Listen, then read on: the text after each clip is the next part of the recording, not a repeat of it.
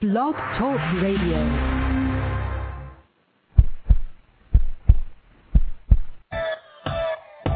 You're listening to Dot Mil Docs, a product of the Office of the Assistant Secretary of Defense for Health Affairs. This show is designed to discuss the topics that concern you most when it comes to military health. We welcome your input, your questions, and your thoughts. We're glad you joined us. You're listening to Dot Mil Docs, a weekly show from the military health system to talk about health concerns for those currently serving, who have served but are retired, and of course their family members. Today we have a special guest to talk to us about TRICARE, I'm a Miss Francine Forstell, who is the Chief of Customer Communications for TRICARE Management Activity. In a nutshell, Francine promotes the understanding of the TRICARE benefits. She comes to TRICARE with many years of experience. She had served 23 years as an, Army Nurse Corps officer, and six of those years she actually worked in the TRICARE arena. She has currently been with TRICARE for the past five years. So we're very pleased to talk with her today about TRICARE, the TRICARE issues people may have, and to help people better understand their TRICARE benefits. So with that, let's go ahead and get started. Francine, can you tell me who is covered by TRICARE? Sure, Lieutenant Craig. This is um, a program that is available to the Uniformed Services. It's really the Uniformed Services Health Plan for active duty members, their families, retirees, their families, certain members of the National Guard and Reserve, survivors, and there are a host of others. And it serves eligible beneficiaries from the Army, the Navy, the Air Force, the Marine Corps, the um, United States Public Health Service and the National Oceanographic and Atmospheric, excuse my pronunciation, Administration. So we have a currently 9.2 million eligible beneficiaries. 9.2 million. Yes, ma'am. It's a lot of people to take care of. Yes, ma'am. Um, but um, with that, and thanks for that great explanation, um, what is TRICARE's primary role or objective for all those 9.2 million people? Well, what we do is we think of ourselves as trying to optimize the delivery of care within the military treatment facilities. We call that the direct care side. There's uh, limitations on what they're able to do, and TRICARE basically serves to supplement what they're able to do. And so we our goal is to achieve the highest level of patient satisfaction through the delivery of a world-class healthcare benefit. And then, um, as far as world, you kind of lead me into the next question.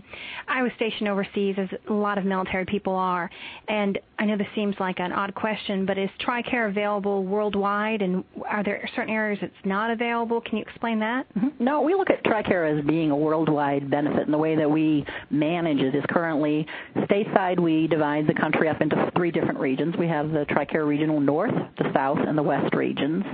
And then overseas, we basically have divided the world up into three other areas. We have the European theater, we have the Pacific theater, and we have the TRICARE Latin America and Canada theater. And we have offices that work um, at that regional level, at that overseas area level to make sure that the benefit is administered the way it's supposed to be.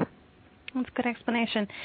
Um, and I know that on a daily or weekly basis, uh, you all have a website that people can go to and submit questions about TRICARE and various other subjects. Mm-hmm. Um, one of the questions that I received um, in the course of gathering up questions was if a service member or the spouse of a service member was in the process of a divorce, um, but that service member was still in the military, will that spouse continue to receive some type of TRICARE benefits after the dissolution of the marriage. Is that something that's covered for that person? Well, it depends upon because there's a lot of criteria that into enter that, and really that is a question about eligibility. And the one thing that I want the listeners to understand is that TRICARE doesn't determine eligibility. Eligibility is truly determined by the uniformed services. So if you have a spouse, for instance, who's been married to a service member for 20 years, and those 20 years that they were married overlap 20 years of the time that he was earning credit towards retirement, we call it the 20-20-20 rule, then that divorced spouse will now still be eligible for TRICARE benefits as an unremarried former spouse, and she will be her sponsor in her own right. But let's say she was they were married for 20 years, but only of that 20 years they were together where he was only has only earned 15 years of credit towards retirement. At that particular point in time, that divorced spouse is now only eligible for one year of TRICARE eligible TRICARE benefits. So oftentimes when we get those kinds of calls into the office, we try to tell spouses, you know, before you get that divorce decree finalized, you need to go validate what your eligibility status is, what it will be at the time of the divorce decree, and talk to your lawyer about what really are your health care options in the future because it really is dependent upon that relationship that that divorcee had with the sponsor. Okay, that, that makes sense. But you know how you gave the example of 15 years? Mm-hmm. If the service member you know, and the military wife or husband were married for 10 years mm-hmm. or 5, would that would that spouse still get maybe a year of eligible, you know, be eligible for TRICARE? I guess they would just have to, like what you said, go see the JAG or the lawyer. Correct? Right. They need to confirm their eligibility, and if they do find out, if they were only married, let's say six years, and they basically are not entitled to TRICARE benefits, under TRICARE we do have a program that's called the Continuing Health Care Benefits Program and it's coverage that somebody has to purchase. You have to pay a quarterly premium, and it's not exactly cheap, but what it does is it will cover an unremarried former spouse or a former spouse, a divorced spouse, for up to 36 months, again, depending upon their eligibility. And when we explain that program, sometimes what we tell people is you can purchase the coverage, and it's similar to our basic program, TRICARE Standard, and you're going to pay a high premium, but at least you have the coverage versus if you don't have any health care coverage, you're going to be responsible for the entire episode of health care. So people have to look at their financial um, situation. If that, if the couple divorced and that spouse now has employment under another company and they have health care coverage, then that really is not an issue or maybe isn't the best alternative for them. But typically, if it's under the 20 or the 15, they really don't maintain TRICARE eligibility, but they do have a venue where they can at least get some temporary health care coverage until they get themselves established in some other manner. Okay, and that leads to just one more question that uh-huh. relates to it is um, if the uh, service member, you know, were divorced and that mm-hmm. spouse was still getting coverage, mm-hmm. um, but that that divorced spouse marries somebody else who mm-hmm. has TRICARE, then that TRICARE stops and it falls onto that new service member. Correct? Right. If she remarries and it's another service member, you're exactly right. She gets TRICARE eligibility. But if she remarries, if that former spouse remarries and not there is no service connected dis- relationship with the new spouse, she no longer maintains TRICARE eligible eligibility. So basically an unremarried former spouse who either, number one, remarries, number two, participates in an employer-sponsored health care plan, or if they were married to a NATO or a Partners for Peace member, they lose their TRICARE eligibility at that point in time. Okay. Now, a lot of um, service members and their families travel. So the next question I have as it relates to TRICARE is, what if a service member uh, wasn't able to get an appointment with a doctor at their naval hospital, either mm-hmm. or naval or or just you know military hospital, mm-hmm. and they couldn't get their uh, medical care. So, you know, it all depends if they got confirmation to go to this you know civilian hospital, um, but they received a bill and they have to pay it. Mm-hmm can you explain the process of what people should do if there's no um, military facility or health facility that they can go to, mm-hmm. how they can get uh, coverage and TRICARE will pay for it? Well, there's two really uh, there's two ways to interpret the question, I guess, coming in, and the first one would be if they were at a military treatment facility, they typically were seeking care there, and they were, let's say, enrolled in Prime, which is the managed care option, and they were being seen by Prime, and they needed to be seen by an orthopedic specialist, but that naval facility didn't have any orthopedic physicians. Then basically what it has to be is that beneficiary's primary care manager has to put a referral into the system saying, you know, this specialist needs to be evaluated for his knee then that referral goes into the system, and first the MTF looks at it and says, oh, no, we can't do this. The referral then goes to our managed care support contractor stateside or the TRICARE area office overseas. And what the managed care support contractor stateside actually does is take a look at that and they say, number one, is the person eligible for care? And then number two, um, is this a TRICARE authorized benefit? And if it meets those two criteria, then the managed care support contractor issues what we call a referral, and then that member should be able to go downtown. But the member should not seek the care, whether it's an active duty family member, a retiree family member, or retiree. They should not seek the care until they know that the care has been authorized. Because sometimes we have people, um, they've gone to see the doctor, they've been referred to a specialist, and the specialist can see them tomorrow. But until that authorization is in place, there's no guarantee that it's a covered benefit. There's no guarantee that under TRICARE Prime, you're really supposed to see a network provider. So they might be seeking care from the wrong type of provider. So if they're having issues with a bill, it could be that a lot of those steps in the process weren't followed. Um, and what they need to do is go back to the military treatment facility and find out what happened. And if they got care without an authorization, they're going to pay a higher point of service charge because you have to make sure there is an authorization in place.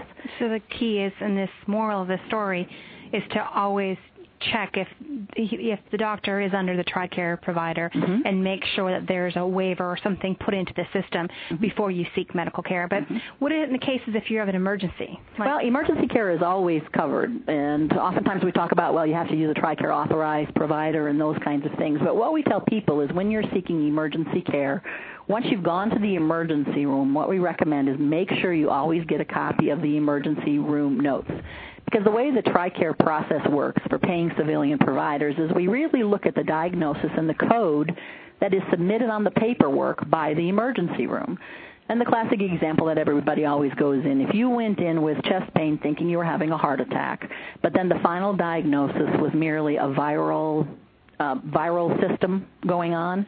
When that claim comes in, they're going to look to say, well, you know, a viral illness is really not a reason to go to an emergency room.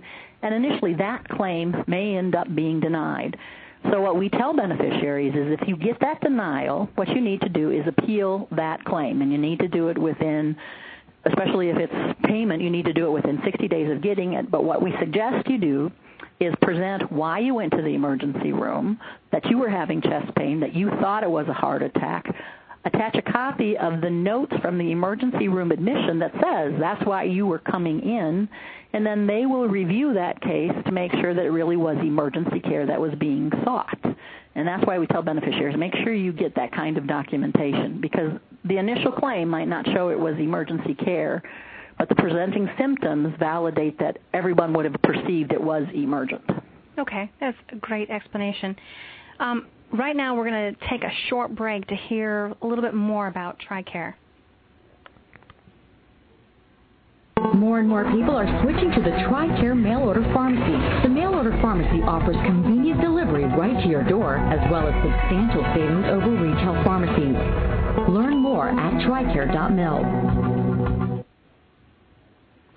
We're back uh, for the short break, um, just learning a little bit about TRICARE.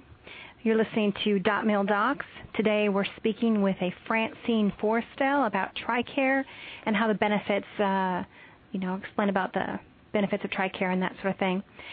Um, thanks for your great answer so far, Francine. But I have another few questions, but it deals with uh, if a retired spouse um, passes away, will the surviving spouse still receive TRICARE benefits? Will oh. these benefits stop? Mm-hmm. And the assumption that I'm going to make in this particular instance is as a retiree, you know, he had met all the qual- qualification requirements and she's meeting all of those eligibility requirements that we talked about before. And if she met the 2020 rule and isn't remarried and doesn't have other employer health care, she would still get TRICARE benefits. But there's maybe some things that she's going to be facing, and I'm just going to use she as a more typical answer, that that spouse is going to be facing that maybe they weren't as involved with before because maybe the sponsor took care of these kinds of things. And what's going to have to they're going to have to take a copy of the sponsor's death certificate either the closest ID card facility or DEERS because their status changes in the DEERS system, which is the Defense Enrollment Eligibility Reporting System. It's where when we are looking for um, evidence that a beneficiary is eligible, that's the system that we TRICARE go in to look at. So first of all, when she presents the certificate, she gets reclassified as a survivor. She's no longer a retiree. She was is a survivor. Really does not change her um, benefits, however. The other things is that she needs to make sure she keeps her uniform services ID card current. Because if it expires, then you get into that whole thing of you know, where is she in the system? She, is she a valid, eligible beneficiary? Um, they need to let their if they've been enrolled in Prime, they need to let the regional contractor know that the spouse has died because for retirees, in order to be in TRICARE Prime, which is our HMO-like option, they typically pay a $460 enrollment fee for the year. Well, if the if it was only the two of them and the sponsor has died, their enrollment fee would go down to $230. So again, that sur- surviving spouse has to let the contractor know that that kind of um, change needs to take place. The other thing we would like to let the surviving spouse know is that if if at any point they become eligible for Medicare, whether it's due to a disability or whether they turn 65, under TRICARE rules, they have to purchase Part B when it first becomes available. And what some beneficiaries may not know is that most people used to draw Social Security at age 65. But with some changes in the Social Security Act, there's some people where Social Security will be delayed until like 67, myself being one of those. But they still become eligible for Medicare at 65. And what's going to happen is until they draw any type of um, retirement pay, and typically with a surviving spouse, it becomes a little bit more problematic. But what they have to do is, as soon as they turn 65, Medicare will bill them for Part B until they start getting it through other some other type of retirement system. So that surviving spouse really has to now take on responsibility to keep current with what their TRICARE benefit is, and they either need to call the regional contractor or go onto the TRICARE website and just keep checking it every once in a while because benefits change, requirements change, and they just need to stay in tune with how TRICARE is there for them. Okay. And I understand. Was there ever a Part A? I know you said Part B. Is there mm-hmm. a Part A as well? well typically, when people turn 65, um, Part A is, and let me distinguish between the two. Medicare Part A is really the hospitalization side of Medicare, and they're automatically entitled to that if they've met the requirements. You have to pay in so many quarters to Social Security, and in this day and age, most service members have paid into Social Security. Most working people have paid into Social Security.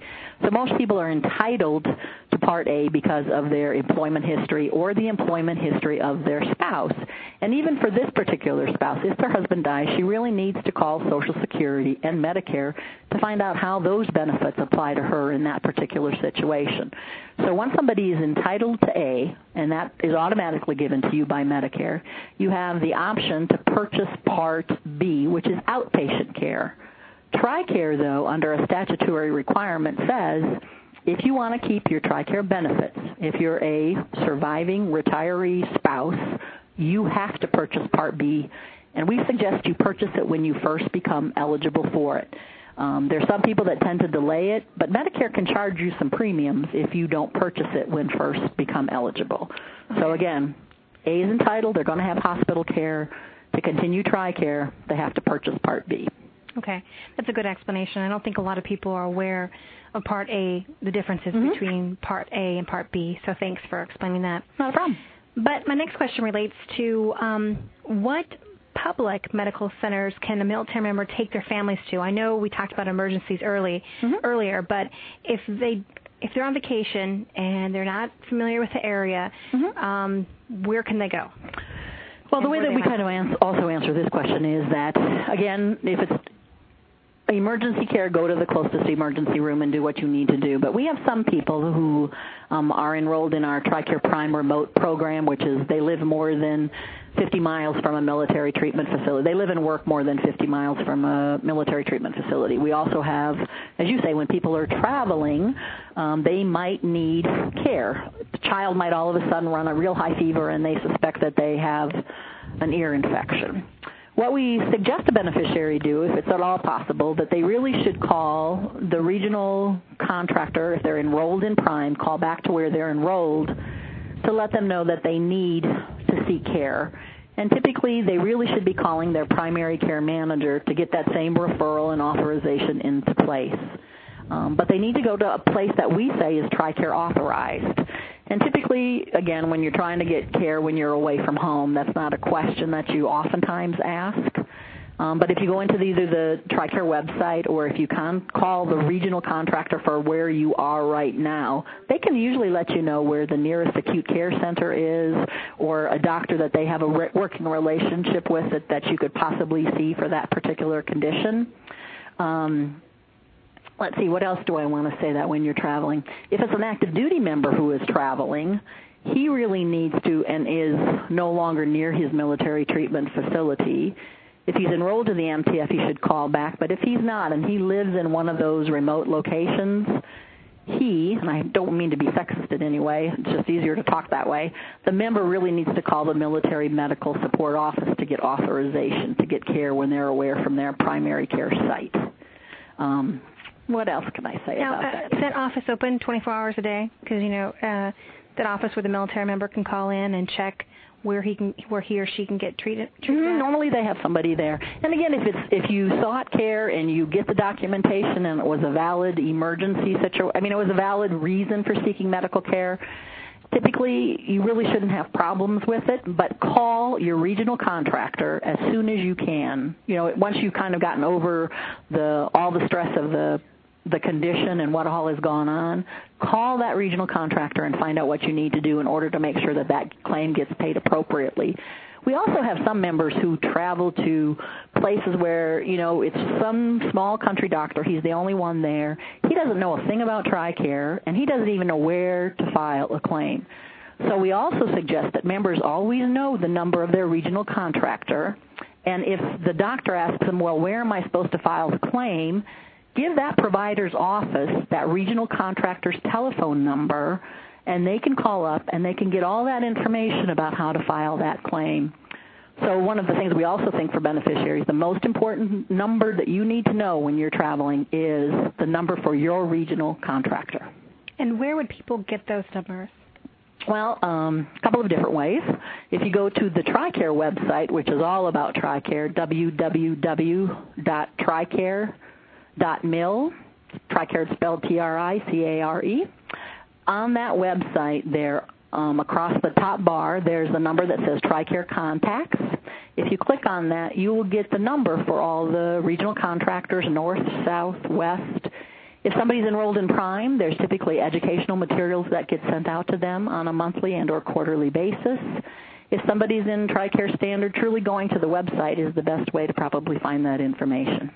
Okay, that's very helpful.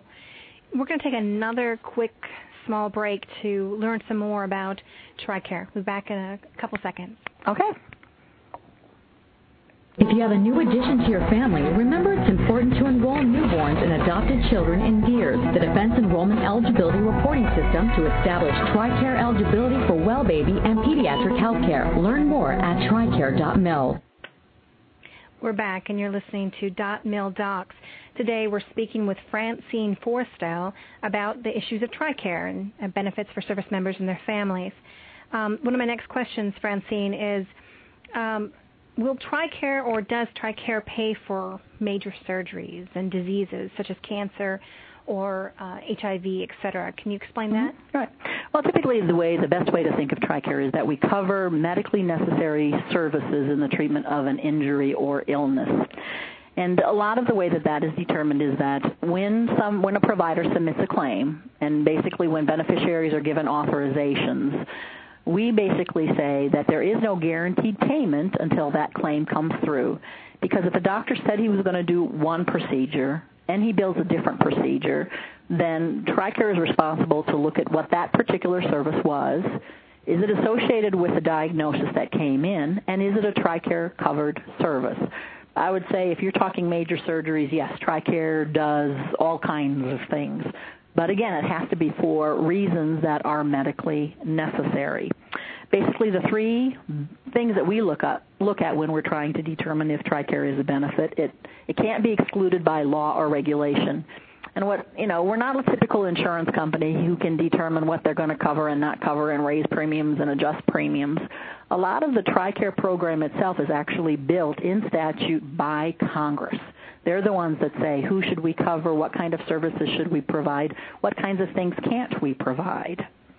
The second criteria that we look at, first of all, is it is it statutorily um, and regulatory covered. The second thing we look at is it medically necessary and appropriate, and three is it part of the TRICARE program. And um, let me see, we cover most procedures, we cover most devices, drugs, preventive services, well well child care.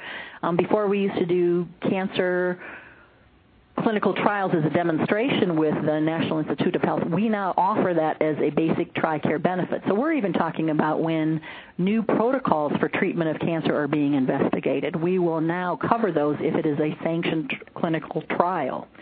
Um, med- most surgeries are covered if they are medical, um, but the things that we don't cover, for instance, is sometimes the way the TRICARE program works also is is that we don't cover something initially because our goal is really to look at what are the long-term outcomes for that particular procedure? And let's say for gastric bypass, we didn't cover it for the longest time because we really needed to say, is this truly an effective means? And if somebody meets the criteria, long term, does it really improve their health? But now TRICARE does cover gastric bypass, and we do now even laparoscopic gastric banding. But beneficiaries have to meet certain criteria. It's not that we're going to do it because you want to look better. We don't do things for cosmetic reasons. We do it that if you are overweight and you have problems with diabetes and high blood pressure and um, respiratory associated conditions, then that's when we would cover it. Okay. Thanks for the explanation on all that. I know that you probably get questions on the on the website um, about these types of issues. And mm-hmm. speaking of website, I understand that the military health system has a new site. I think it was stood up about a year ago. Mm-hmm. Can you explain what this site is and how it helps users to understand more about military health? Mm-hmm. Well, I think oftentimes if when I was in uniform, you only had the sense that the army was taking care of me, and I was in an army treatment facility, and that's the only thing that I knew. And then, as you have children, and sometimes the facilities can't, then you get exposed to this TRICARE thing, and then you have health care that's delivered out in the field. So, under Dr. Ward Casscells, we basically came up with, um, and it's always been called this, the military health system, but he's come up with a website of www.health.mil and it is really an umbrella site for the entire military healthcare system. And TRICARE is just part of that. You have the services, you have the Army, the Navy, the Air Force, the Coast Guard, et cetera. Um, on that website, Uniform Services University for Healthcare Sciences, where we really do a lot of our education and research is there. And in fact, I think next week, Dr. Kilpatrick, who is one of our strategic communicators, is going to be talking about health. Um, health.mil and when somebody wants to go in and really get a picture of all the wonderful things that are happening in the healthcare arena across the military healthcare system, the military treatment facilities, um, our TRICARE program with our contract partners, the things that are going out in the field, our education and research, this is one site that they can come to and get that whole big picture. And then from there, if they want to just find out about TRICARE particular issues and concerns, they can go to www.tricare.mil. Okay, that's a site that you were referencing earlier if people mm-hmm. wanted to know what region they yes. belong to. Yes. Okay. Um, thanks for the explanation about the site. I think it's a great site. It's mm-hmm. very well diverse, so it's very easy to access. Mm-hmm. Um, one of my last questions uh, for today is is what if TRICARE doesn't pay my complete balance on something? I know we talked about you know, making sure we had the right waiver and mm-hmm. going to the right, you know, clinic and making mm-hmm. sure that, you know, TRICARE knows about it. But what mm-hmm. if all my checks were in order and but they just didn't pay the complete balance? Mm-hmm. What is my recourse? Well, there's a couple of ways again to look at this because think of it bill charges versus what TRICARE pays are not necessarily the same sort of thing. And then under TRICARE, there's certain times where you as the beneficiary have to pay. So and waiver is not the right word to be using. It really is authorization. authorization. So if thank you, that's not a problem. If I was referred by a military treatment facility to go see a civilian provider, and let's say I did it under TRICARE Prime, again that HMO type option. When I go see that civilian provider, he may bill $180 but TRICARE has certain limits that by statute we're supposed to mirror Medicare as often as we can. So we set what we call the TRICARE allowable charge saying for this particular service, for this particular diagnostic diagnosis and code, let's say TRICARE is only going to pay $100. And for me, what that means is the TRICARE Prime beneficiaries, I'm going to pay $12 for the doctor's visit and TRICARE pays the rest of it. If I'm a TRICARE standard beneficiary where I say, I don't want to follow all those rules of that HMO plan, I want to be able to go get care where I want it and when I want it. Basically what happens in that particular instance is that, again, the provider may bill $180 and TRICARE allows 100 the first time that you go see the provider, you're going to be responsible for the entire TRICARE amount of $100 because under TRICARE standard, there is what's called a deductible. There's meaning just kind of like your car insurance. You have to pay so much money up front before the government starts contributing its portion. And for single people, it's normally 150, and for families above, well, E1s, E4s, families, it's 150. Above E5s and above, it's like a $300 deductible. So until you've paid $150 out of pocket, you will continue to pay until you pay $150 out of pocket. Now, let's say you go see another provider. You see him. You've now met your $150 deductible, and you go see that same provider again. He can, of course, still bill the 180. TRICARE pays 100, and now you're only going to pay what we call a cost share. If you're active duty, you're going to pay 20% of the $100 of the 100. So you're going to pay $20, 20%. Or if you're a retiree, you're going to pay 25%, which then and the government pays the rest. But there is a circumstance where a beneficiary can be held liable for a little bit more, but there's also some safety measures put in. If I, as a TRICARE standard beneficiary, go and see what is considered a an authorized provider, meaning they have the right licenses, they have the right credentials, but doesn't participate, then some other things apply. If you go to a doctor that participates, that means he's agreeing to take the TRICARE payment as payment in full. But if you go to see and you want to see this doctor and he says, well, I don't participate in TRICARE, the way the billing works is first you have to meet the deductible. Let's say you did that already.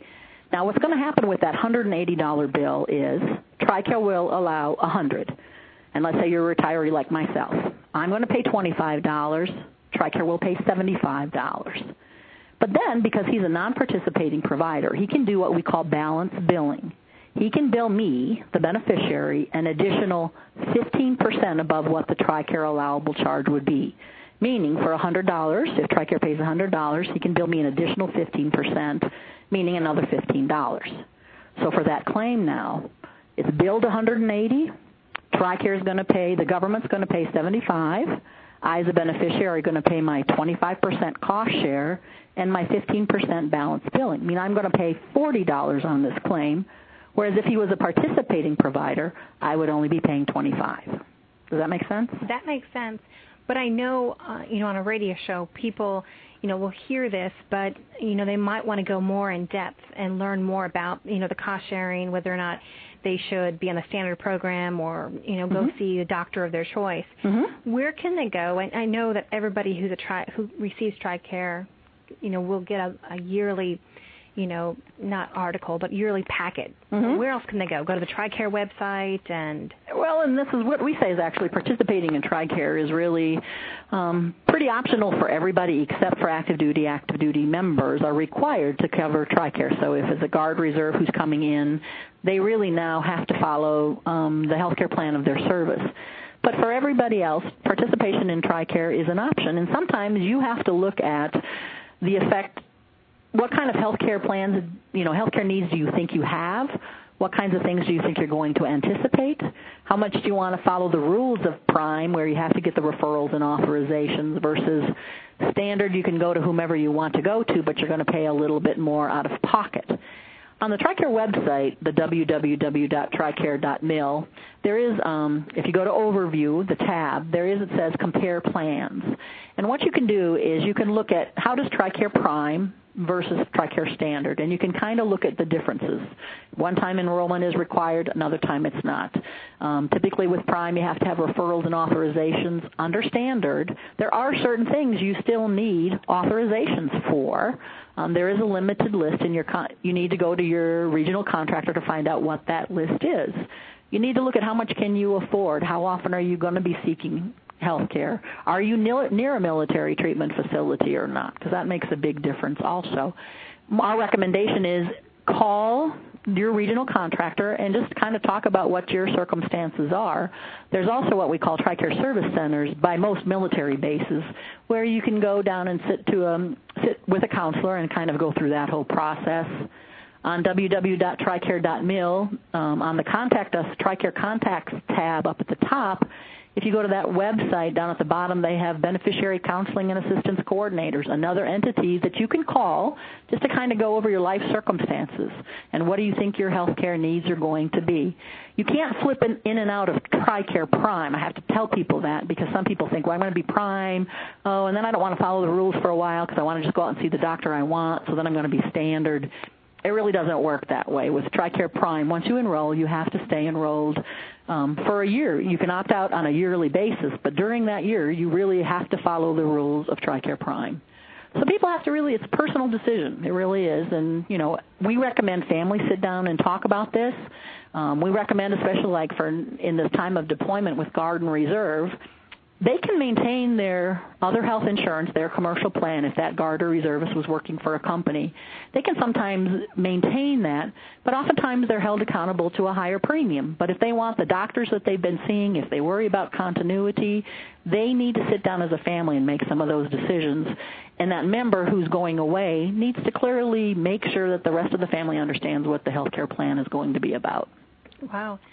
Uh, uh thank you. Thank you mm-hmm. for explaining that because I know people we'll have questions, and people have questions all the time about TRICARE. Mm-hmm. But um, that's all we have for today. Uh, Francine, thank you so much for oh, you did a wonderful job, with these questions. Um, however, for next week, uh, folks that are listening, tune in. Uh, we're going to be talking about the military health system. Um, that military health system, there's a new website that was created about a year ago. If you want to check that out, it's www.health.mil. Um, we're going to be talking about that subject next week. In the meantime, if you have questions or suggestions for future shows, you can visit the Military Health Systems website, again at www.health.mil. And toward the bottom, you can click on a link and send in your questions. And in the subject line, just put .mil docs, and we'll take your questions or, or your suggestions. So thank you for listening, and thank you, Francine. You're quite welcome, and have a good day, everyone. You too. Thank you, Francine. You're quite welcome and have a good day, everyone. You too.